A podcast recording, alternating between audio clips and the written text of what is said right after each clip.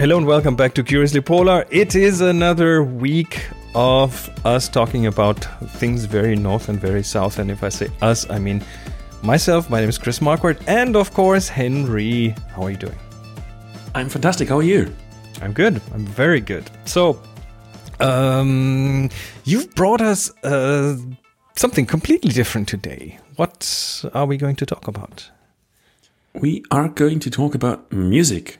I was a little bit fed up with uh, reading all the time about pandemics and viruses and lockdowns and the release of lockdowns, and people are uh, debating and arguing about that.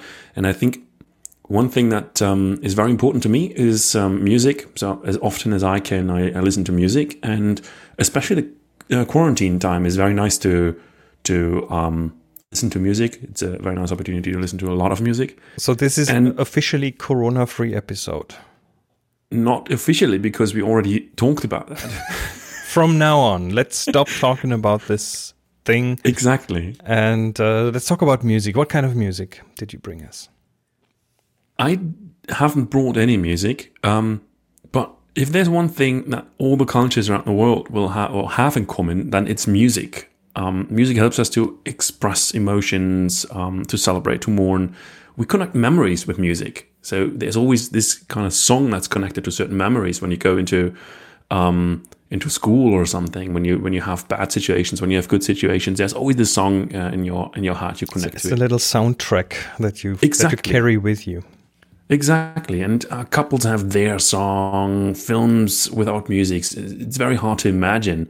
And if you um, think back um, into that time when films didn't have a score, a soundtrack, there was still a pianist in the cinema playing a score live to that silent movie. So it's a very important layer to all to all of our life, and for many of us, that music that has become kind of a matter of course. We consume it in bulk. We have Spotify, we have iTunes, we have whatever, and we're consuming it in a in a mass like we do with a lot of stuff in our society.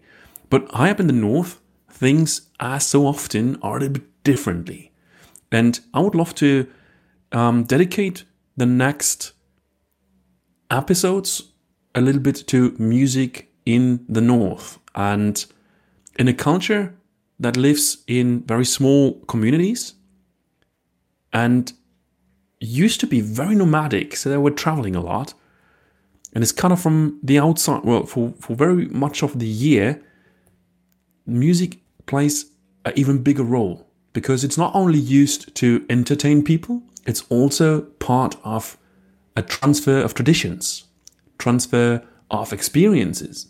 And this, I would love to just introduce a little bit more in, into detail to have a have a look. And uh, I would love to start with Nunavut, which is um, Canada's largest territory in the north, and the local language Inuktitut does not have really um, had um, music incorporated. There's not like a um, kind of a classical music um, tradition as we know it from uh, Western um, civilizations, but they have something quite similar. So the closest there was actually a so-called uh, Nipi, which is translated into music, sound of speech, and noise. So it can mean all of that.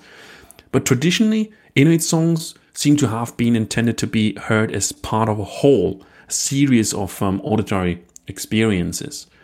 And going into that, the uh, traditional Inuit music has two pillars it's based on. One is drums, so you have the kind of drum dances, and the other one is throat singing. So when you travel along different Inuit cultures from Greenland to Canada to Alaska, all the way to Russia, you will find both elements in all those cultures. So you have drum dances in different variations in all those cultures, and you have a throat singing element in all those cultures. They vary depending on where those people are, but they have all the bases in common, and that's pretty fabulous, um, as I find. they have um, this vocal style which they call katajjaq, that Inuit throat singing, and that's a type of uh, traditional competitive song. So that was considered a game and usually was held between two women. And those two women were not only um, com- competitors, they needed each other to to do that. And the more we look into it, the closer we understand why that connection is actually a quite intimate connection, even though they are competing with each other. It's a playful way of competition. And um, one of the world's few example of overtone singing, this um, kind of of um, yeah of singing is a unique method of um, producing sounds that's otherwise best known in, in Tuvan throat singing. So you don't only find that in the Inuit cultures circumpolar, you will also find it to South Siberia, to Mongolia. You will even find it in tropical islands and tropical uh, destinations. So there are roots of throat singing in various places around the world. However, it's rather small communities that use that and preserve that. It's not something that in big com- um, in big uh, communities, big cultures is present, and most people probably have never heard about that before. But I actually think it's a really interesting way of um, of um, playing with each other, of communicating with each other. So when they're competing, the two women they stand uh, face to face and they sing kind of a complex method of following each other. So one is singing a higher tone or a deeper tone, and the other one is following with the opposite. And the interesting thing of that is that both know the the general assembly of that song they're interpreting, but effectively you have to follow immediately what your other your counterpart is doing. And that's a very, very intense moment. So it's a very high focus situation. And the sounds there very mm, are very very they're very limited so you don't have a big range a big variety there but at the same time quite diverse. They have a very um, clear focus on natural elements. And what i would love to to um, do is just have a quick listen into a quick example of the traditional form of throat singing this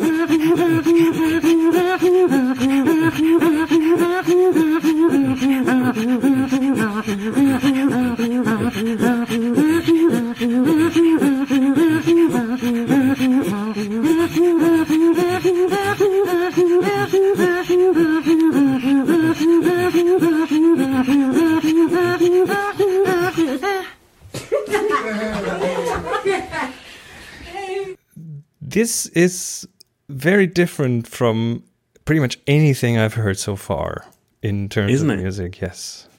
And what I really like is um, the example at the end.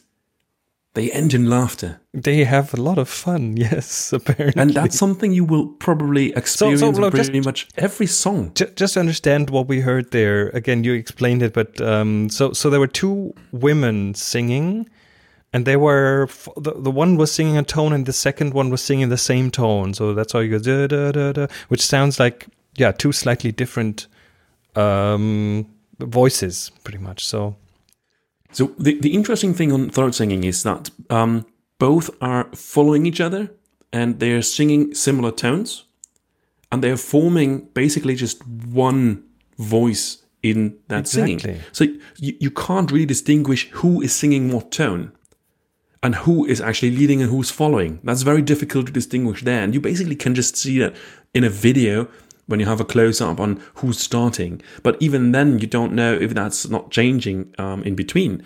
And something I really um, like when you look at videos or uh, live performances of throat singing, those throat singers, they are usually very close to each other. They stand very close. So they're actually touching each other and hold them themselves on, on the arms. And that's a very interesting way of transporting the rhythm because that's so important. You, you, you- have that um, kind of, yeah, kind of monotone rhythm going back and forth, back and forth. And you can see when they perform that live how one is giving that tact and the other one is just reading that on the body movement. They are barely looking into each other's eyes. They're looking at each other, other's, other's mouths to see what the next tone will be, what the next step will be, the the speed of it, and that's pretty uh, pretty intimate. It's pretty amazing. So each um, Inuit culture along the Arctic has different characteristics in their musical style of throat singing, but all of them include similar elements. The recitative like singing, it's kind of a repetition coming over and over again, have a very complex rhythmic organization, but at the same time, a relatively small melodic range. Uh, You, you, you have that. It's not like a big variety in there. Um, we have a prominence of major thirds and minor seconds, but we have an undulating melodic movement at the same time. We see these very close, intimate coming together of the of the singers sharing that rhythm, and that's something you will see pretty much everywhere along the circumpolar north when you see a live performance of that. Pretty, pretty amazing thing. This is a traditional form. So what you've heard is a recording from back in the 80s. And that used to be like a, a thing when, when, when Inuit came together, when they gathered. When so that, that's like almost 40 years ago It is, yeah. has it changed since It has, and it hasn't at the same time. So you still have the traditional form of throat singing, but you also have a, a modern form of it. And that's something I would love to look into a little later. This traditional form of singing, that was only recently threatened with extinction. And that's something that most people probably don't even realize. The colonization of the Arctic has almost everywhere caused those nomadic people to be settled. And the language of the colonial powers, that was the one that was spoken primarily in schools. When you look at Greenland, it was Danish that was taught in school. In Canada and Alaska, it was prim- uh, primarily English taught in school. And in fact, Inuit in Northern America were not allowed to speak um, Inuktitut or the other um, Inuit languages in school. And by that, when you have um, a musical tradition like the throat singing, which can't be written down, this is just dying out. When you can't transfer that, if you can't give it or pass it along to the next generation.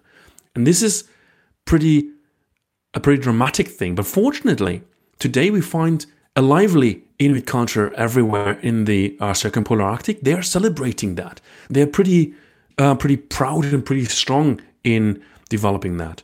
And as the Inuit language sees uh, a new rise, so does that throat singing. So actually um, sharing and celebrating the the strengths of their own languages.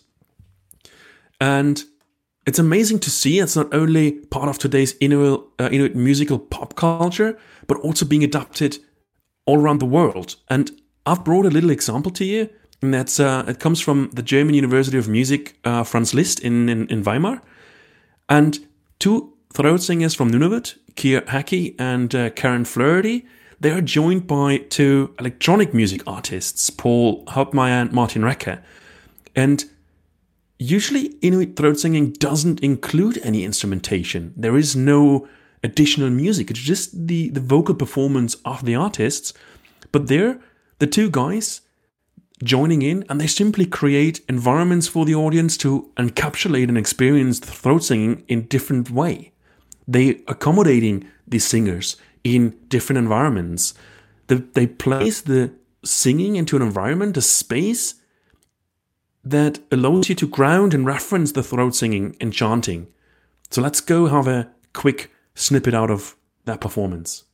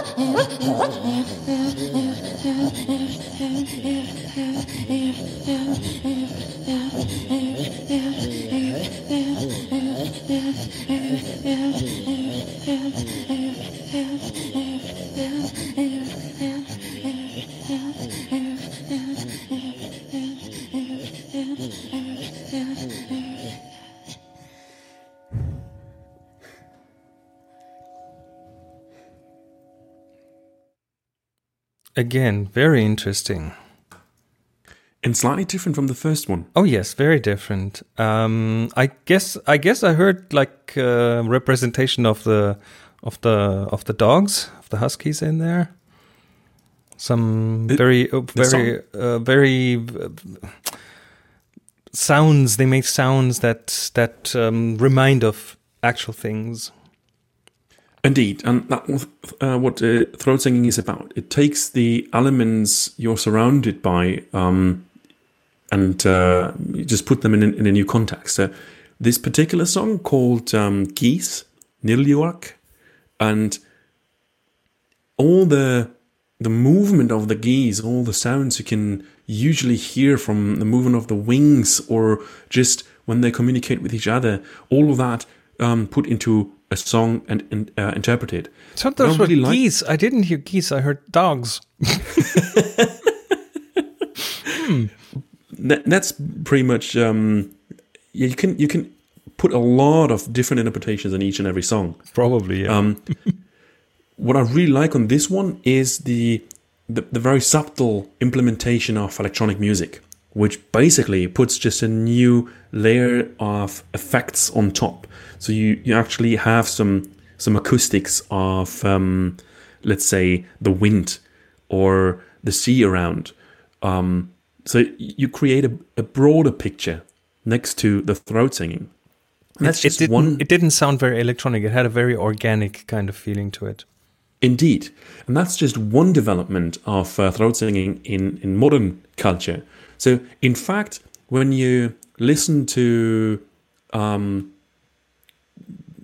Inuit music today, Inuit pop music or rock music or metal or singer songwriter, you will always have elements of throat singing in there as kind of a melody, of kind of a of the rhythmic section in those songs, and that is pretty pretty um, amazing. And it also shows that for the Inuit culture, throat singing is very very important, and in in that way, it's very important to pass it along. It's an essential part of the culture. It's very a very oral tradition. It can't be written down. It has to be learned from someone else. So you have to teach it your next generation. And throat singing is a strength Inuit people. And being able to learn it and being professional and pass it on to other, that's a really, really great gift to, to have and to give. So that even brings the community not even closer together. And until the advent of commercial recording te- uh, technology, Inuit music was usually only used in spiritual uh, ceremonies to ask the spirits for good luck in, in hunting or gambling, as well as simple lullabies. Inuit music has long been noted for stoic lack of, of work or love songs, but as music has become a huge part in Western culture, it always has been an Inuit culture already. And in 2016, 16, uh, an Inuit band called the Jerry Cans found Nunavut's first record label. The, the band is based in Nunavut's capital, Iqaluit, and is known for the unique blend of traditional Inuit throat thing, uh, singing and roots rock. So they combine those elements um, in those amazing songs. They started the label because they found it very challenging to navigate the music industry from Iqaluit. And to understand that, you have to put that into perspective. Nunavut is by far the largest territory in, in Canada, but it has a very, very limited infrastructure. So going there from Toronto takes quite some effort. Being able to travel within the territory takes some effort as well. So just connecting this, the single communities is very challenging. Internet connection is very, very poorly. So what's kind of a given thing for us communicating through messengers and um, FaceTime and listening to Spotify, stream music, um, look videos up on YouTube. That's something that's very, very difficult in in Nunavut. So what they actually um, came along when they uh, were playing across Canada, they saw that people were interested in what they were doing. For, for some reason, there was a lot of hesitation within the Canadian music industry. They didn't want the next generation of Inuit um, artists to go through the same struggle. So the guys from the band the Jerry Cans, they just started a record label. And they started the label as a way to share the ropes they've learned. And they learned it the hard way. So nobody took them on their hands and, and, and taught them.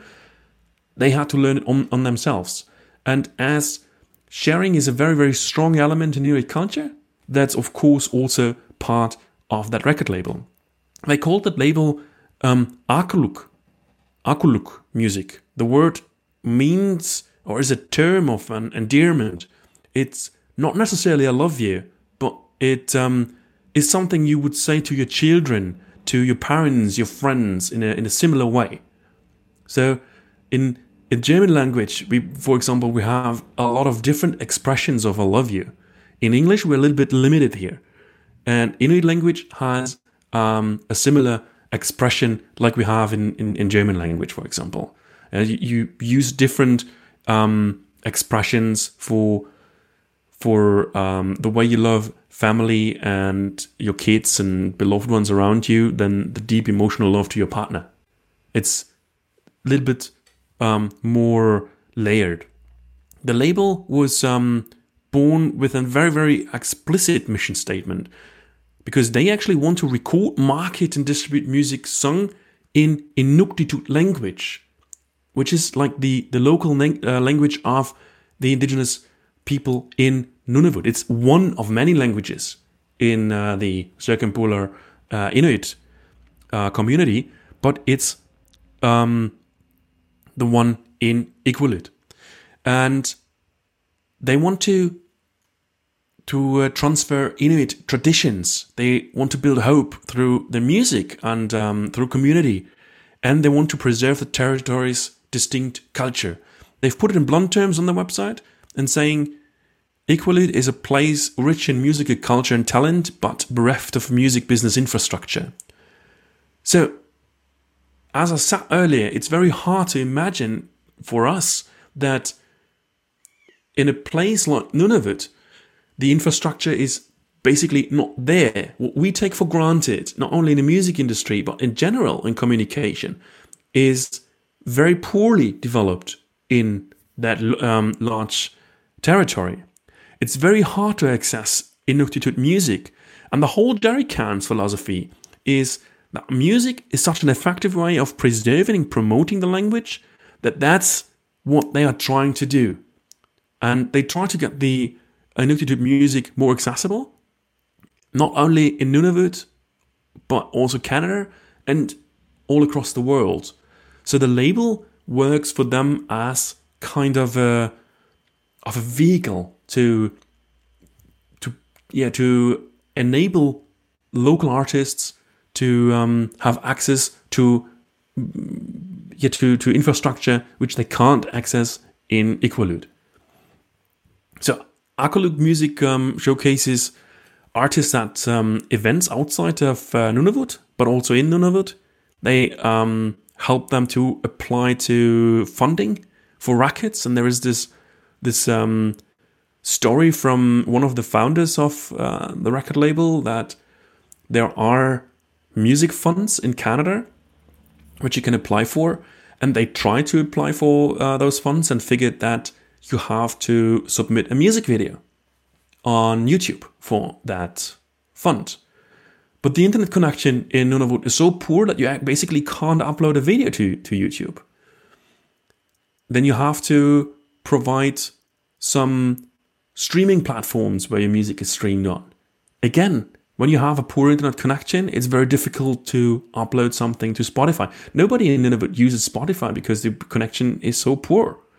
So this is all stuff you have to, to keep in mind to understand how important that, that step was to found that very first music video in, in Nunavut. And of course, the label also signs musicians to the label's roster and is releasing albums. They're also re releasing older albums from um, acts like Northern Haze, which is like a metal band, an Inuit metal band that has been there for ages. It's like a like one of the really old metal bands in um, in Nunavut. So the Jerrycans experienced uh, touring overseas, and during that touring, they just experienced necessity for an apparatus like that label they found later on. They just returned from Australia where a lot of their audience were just singing along in a language they don't understand, in a language they don't speak. And that's a pretty amazing moment. It's a very emotional moment. So they proved that it's working that way. So the, the, the label is also working to create such an access point um, in an Arctic territory that's geographically and technologically isolated. And that's very important in, in that um, understanding of the function of the role of that record label. It's only one record label, so there have been more following up afterwards. But because of the of the role of it being the very first one, it stands out. And it stands also out in the way it serves the community. It creates access to not only artists they have signed, but to the entire Inuktitut music language society. Uh, they in, in um, they came up in 2016 with the Nunavut Music Week, uh, week where they actually yeah created kind of a showcase event for uh, industry journalists, for um, record labels from from uh, southern Canada to come up to Nunavut and experiencing the Inuktitut artists on their on themselves, and that was so successful that I actually last year um, pulled out the second edition of the Music Week, and I'm pretty sure there are more coming uh, coming up. And interesting when you go through that artist artist uh, roster of um, um, music, you will find all different genres in there, from from metal to, um, through pop to um, actually folk singer songwriter. And one of the artists they signed, um, Aasiva, is uh, Inuk uh, singer songwriter. She plays uh, a very tiny instrument, the ukulele, and she sings along. She's uh, from a very remote community, um, and she moved to Iqaluit to get better access to that infrastructure. Because even for a local record label, when it's based in Iqaluit, it's very difficult to go uh, to go to to those remote communities. You have to understand that just going from Iqaluit to Toronto costs around 1,800 um, Canadian dollars per person. So getting a band down to Canada is a significant effort, financial effort for, and, for a band. And you can just hop in a car and drive down. Exactly. I mean, all, all over transporting instruments, have... transporting instruments on an airplane is a whole Delicate. new complication in itself. Yes, indeed, indeed. So you see, um, the lack of infrastructure there made it necessary to to set up kind of a um, of a, a new industry in Nunavut, and by founding that label, they actually set a starting point here. And they try to create jobs in an industry that didn't exist before and try to create a hub, a connection from the cultural essence of Nunavut to a broader national um, identity in, in, in, Canada. And that's pretty amazing to see um, what music can actually serve. And I'm really happy that um, that label exists and makes it possible for us to um, explore the uh, Inuktitut music. And even if you don't understand lyrics, there are some songs which actually have English lyrics or uh, mixed lyrics. I would really um, highly recommend have a, a listen and we definitely put a, lot of links into the show notes. Um, I saw a playlist on on Spotify. I will put the um, link in into the show notes as well.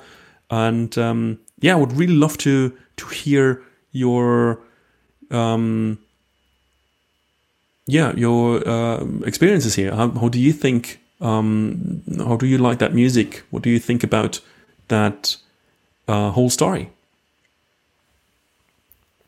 Very cool. Very cool.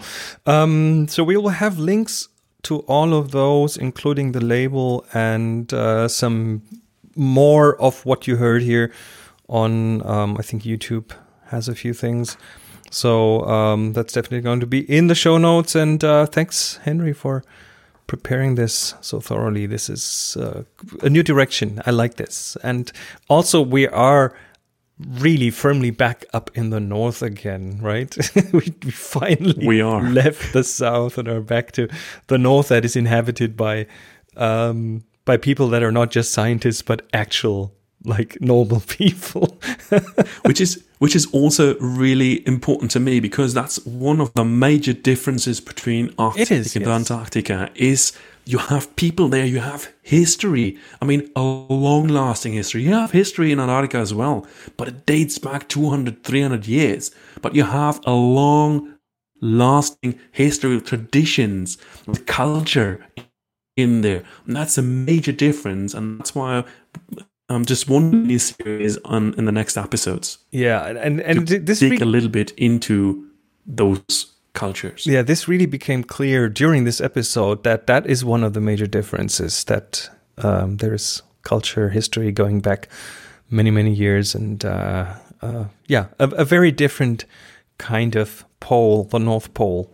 as opposed to the South Pole, and especially so, in a time where we are probably not able to to travel to one of the polar regions. It's more important for us to just transport the ideas and um, the experiences um, in a different channel. And yes. I think Curiously Polar is quite an amazing channel for that. I think so too. So that was it for this episode of Curiously Polar. We'll be back in a week. And until then, um, let us know what you think. Um, do you miss a topic that we should cover? Do you want to get a deeper insight or an update on a previous topic? Then let us know. We have an email address info at curiouslypolar.com. You can also find us on social media. We have a website, curiouslypolar.com, that has all the other 97 episodes before this. We have a Twitter uh, presence at Curiously Polar and an Instagram as well at Curiously Polar.